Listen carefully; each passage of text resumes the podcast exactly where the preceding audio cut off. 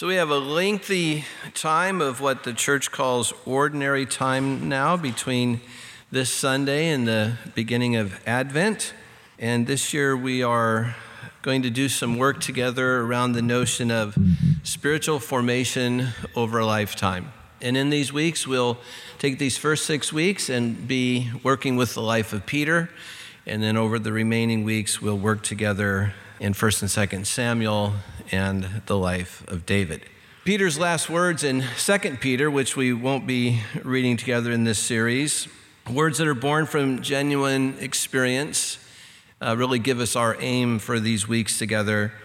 When Peter encouraged his readers to grow in the grace and knowledge of our Lord and Savior, Jesus Christ. That's what we're shooting for as we work together this ordinary time. Well, for me, one of the most encouraging things about the Bible is that it tells the story of regular people, not just faultless heroes.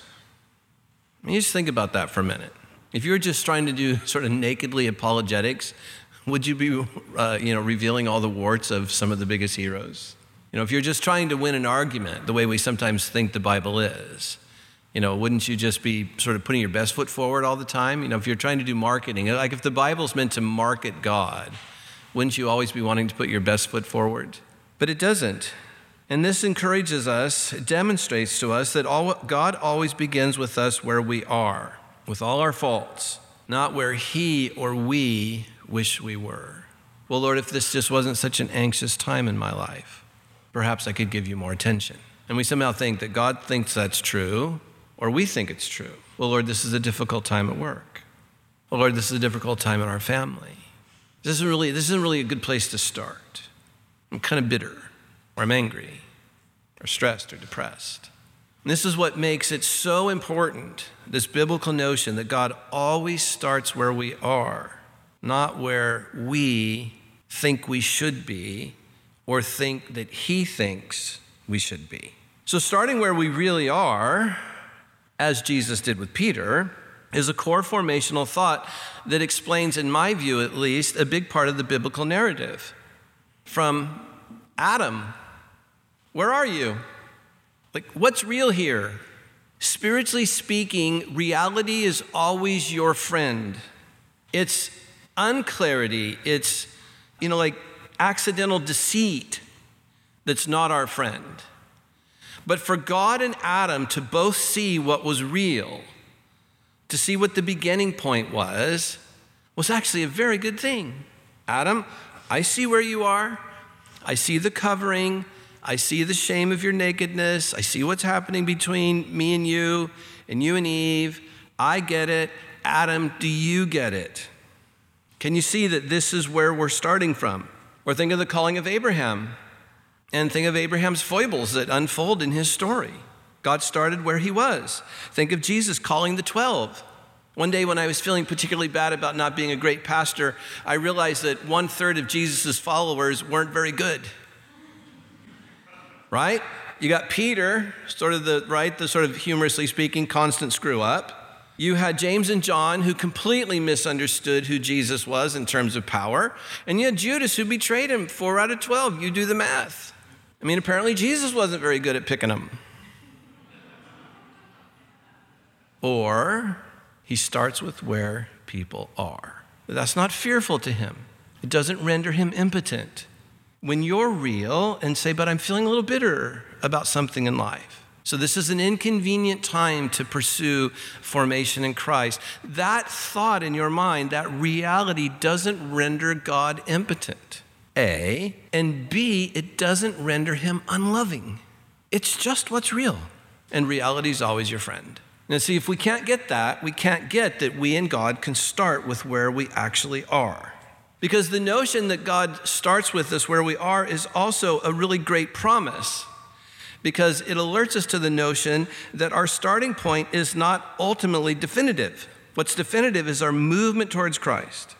And of course, Peter may be the clearest example in the New Testament of one who started from a significantly confused and mixed and halting place, but who through transformation gained by following Jesus became actually a father of the faith, right? This this big screw up that we all sort of chuckle at or wonder about or whatever, you know, the kind of Jesus's, you know, biggest screw up becomes one of the major founders of our faith. And this is a big encouragement because the transformation that Peter experienced is possible for us.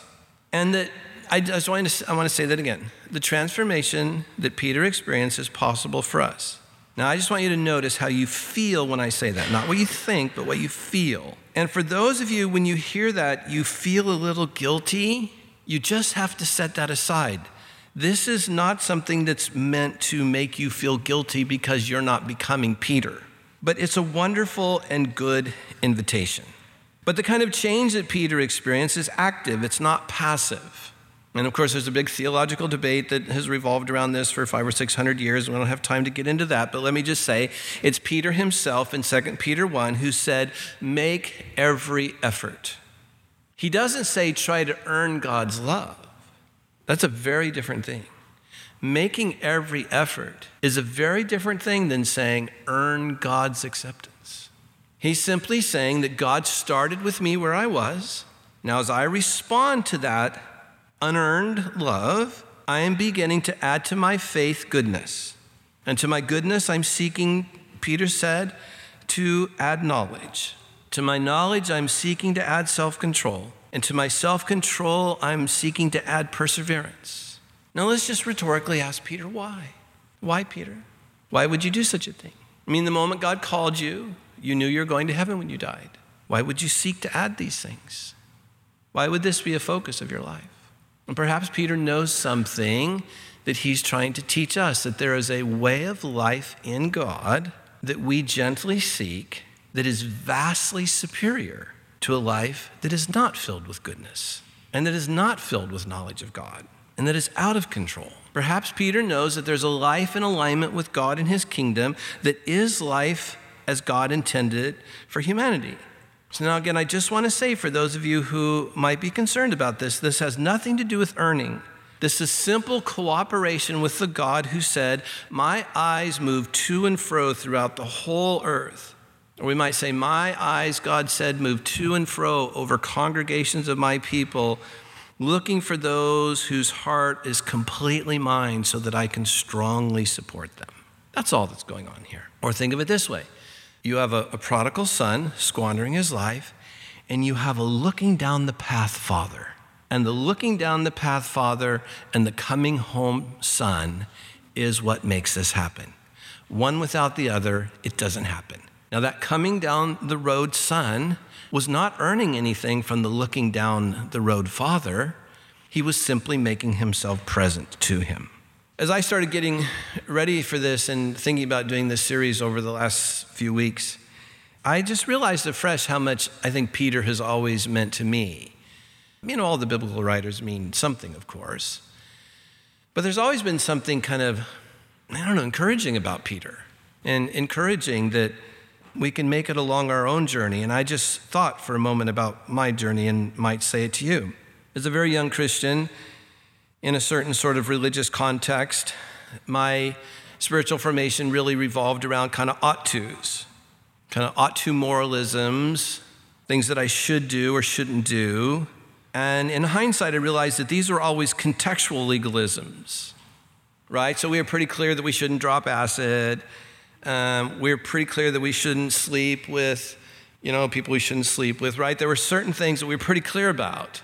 But there were lots of other things to do with economics and racism and all kinds of other things that never got into our contextual moralisms, right? So whenever you're doing moralisms, you can just be assured that they're contextually derived, right? They, they just sort of come and go in generations, and that was kind of the beginning of my path.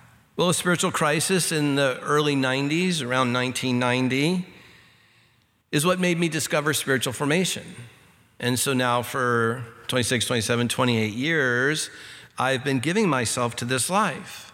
And now I would say, just to try to be honest, that I have, I would think now a more mature sense of this, but a never-ending pursuit. I just am, I, there's just always something for me and God to do together, just always.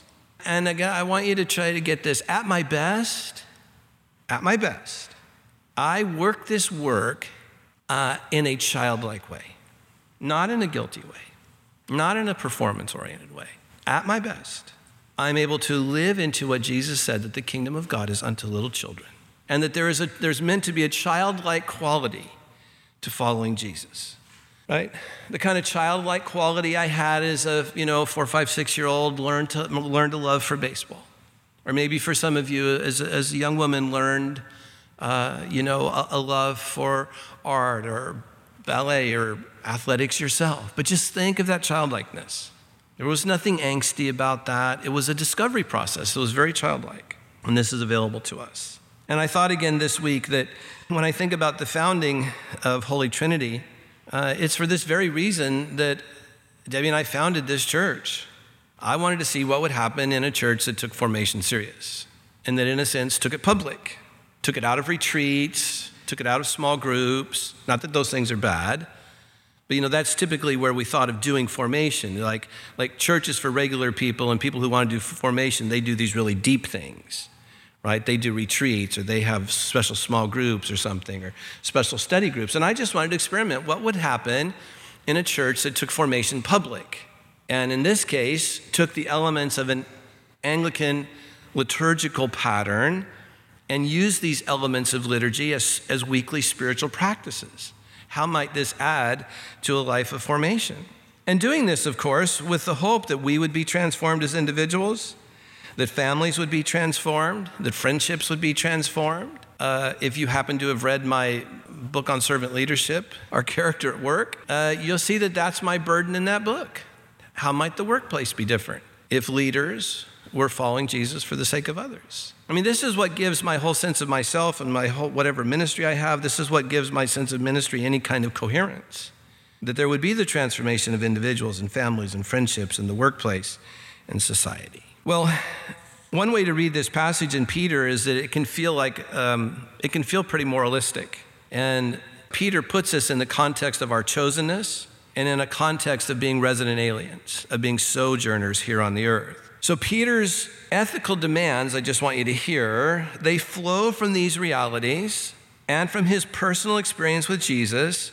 And I want you to try to catch this. His observing of the other eleven struggling with this. Can you picture them just sort of walking together and Peter going, oh my gosh, you know, James and John really blew it there. Or, man, I don't, I don't know about Judas. Or, right, can you just, you know, are we supposed to take a bag here or not take a bag? You know, are, are we supposed to greet people along the way or not? Right, just think of that whole learning curve of the disciples, Peter watching that. And so what I want to do this morning is just focus on one of Peter's kind of holiness ideas. And that, in the old King James, used to say, gird up the loins of your mind.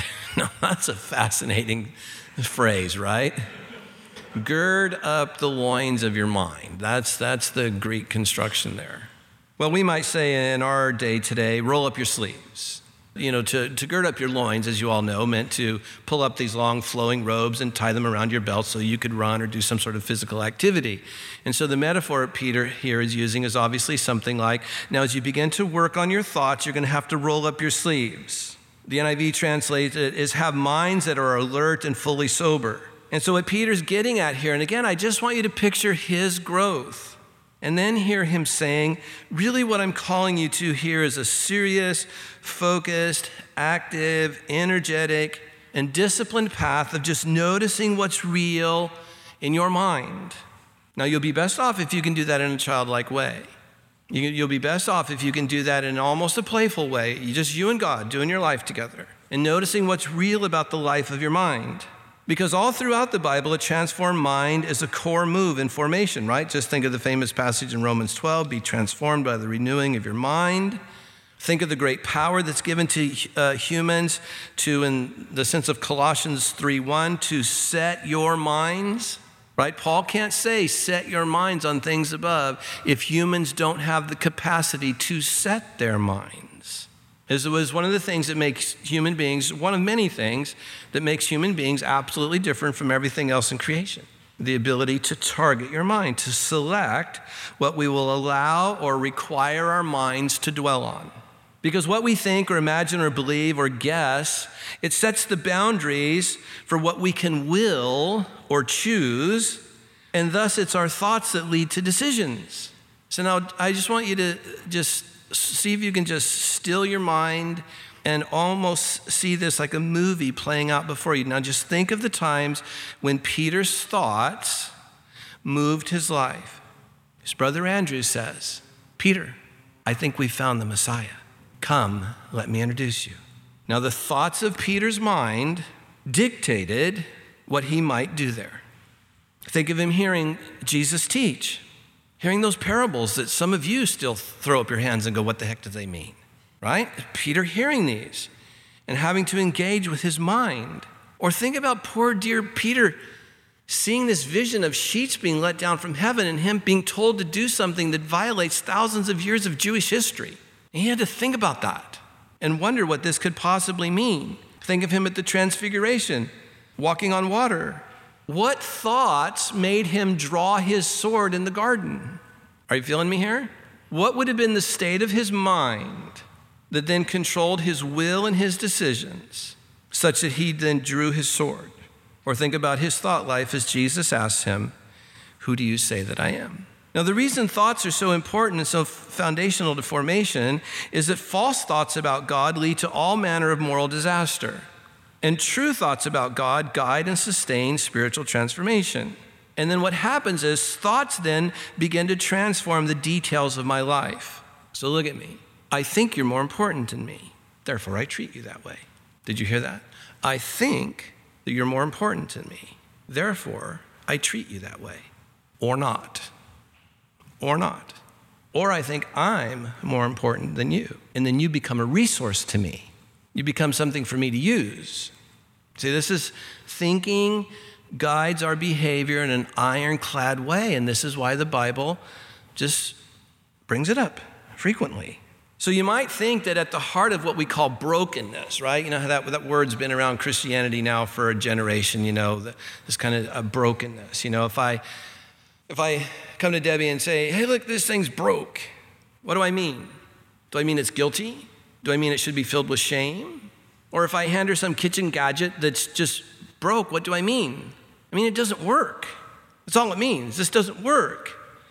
And if you don't hear anything else I say this morning, hear this. Peter is simply saying spiritual life in Christ doesn't work when our thinking is broke. It just, it cannot work. It cannot work in any consistent way. There cannot be consistent growth until we start dealing with not the shame-based or guilt-based aspects of our thought life that we sometimes do, but to just think of it as maybe like just dysfunction. It's just broken. It doesn't work. And therefore it hinders. So here's how this kind of thing works. We look at the state of the world, and we see the exploitation, for instance, of children and women, men fighting for power in halls of power and on battlefields. We think of the many awful things we do to each other, you know, in families and neighborhoods, that sort of thing. Well, then it makes kind of sense to me that this is why so many human beings now feel deserted. Again, we tend to talk of it today in therapeutic terms as feelings of abandonment. And there's nothing wrong with that, but desertion, I think, is a little different angle on this. I wonder how many human beings, how many billions of human beings right this second feel deserted. Exiles and refugees and middle-class Europeans and Americans who feel deserted, that no one really cares about me. And our lives then begin to be filled with dread. Dread to just see another day come. Some of you have been there. Dread to even wake up to another day. Dread people at work. We dread financial failure. We dread sickness and old age and death. And our lives just begin to be filled with dread. And when that's our thought life, then what happens next is actually very logical. What happens next is, thus, I have to do everything I can to manage and secure my life. And I even dread failing at that. So now I've, I've made the decision that I can't really trust God to deal with this horrible life. So now then the next logical issue is, therefore, I must deal with it. But I even dread that I'll fail at that. But we see in Peter, meeting the Good Shepherd, experiencing the initiative and grace of God, his thinking begins to change. Now just think of Peter befuddled at the Transfiguration or drawing his sword or trying to walk on water and just all the thought processes that surround that, and kind of picture the penny dropping at the moment where Peter realizes there's nothing really to dread. That if I take serious the life of God I saw in Jesus, if I take serious Jesus' teachings, that I will never leave you nor forsake you. When he reminds himself in his thought life that Peter, you will inherit a kingdom that can never be shaken, Peter realizes I don't have to live in dread. And the penny drops for him in the sense that this is not just an idea, but it passes through his thought life and becomes to him an experienced reality with God. And then he can rehear Jesus at the very beginning, the Sermon on the Mount. Don't worry, don't be anxious about anything. And I can always just see that that. switch being flipped in, in Peter's mind when those kind of things go from kind of confusing moralisms to an invitation to a real way of life. Oh, there's paths that lie before me. I am my shepherd. I am my shepherd, and I must secure my life. Or the Lord is my shepherd, and I shall not be in want. And allow, uh, along one path lies the invitation of non-anxiousness, and peace, righteousness, joy, all those adjectives about the kingdom. Along one path lies that. And as you arrange your thoughts along that path, you can go. But as we allow our thoughts to go down the path of I must be my shepherd, and I must care for myself because the world has deserted me and I can't really trust anybody else, therefore I must do that. And so this is what helps us get past mere moralisms to this beautiful invitation to a different way of life. And what we want to see in these weeks together is that we begin to experience this kind of formation from, by moving from mere profession of Jesus to apprenticeship to him. That we come to the place where we think so highly of him that we place our genuine confidence in, believing and trusting that Jesus is both right and good, and that he has a good, no harmful plan for us. It's only then that we could actually become his student. And again, this is where my, at least for me, my imagination with Peter feels so rich and alive, is I see those moments where Peter goes, Master. Now again, just think of the quality of his thought life. The I don't mean quality like moral, immoral, the nature. Think of the nature of his thought life. When that penny drops, Master. Or Rabbi, you're my teacher. I've become your student.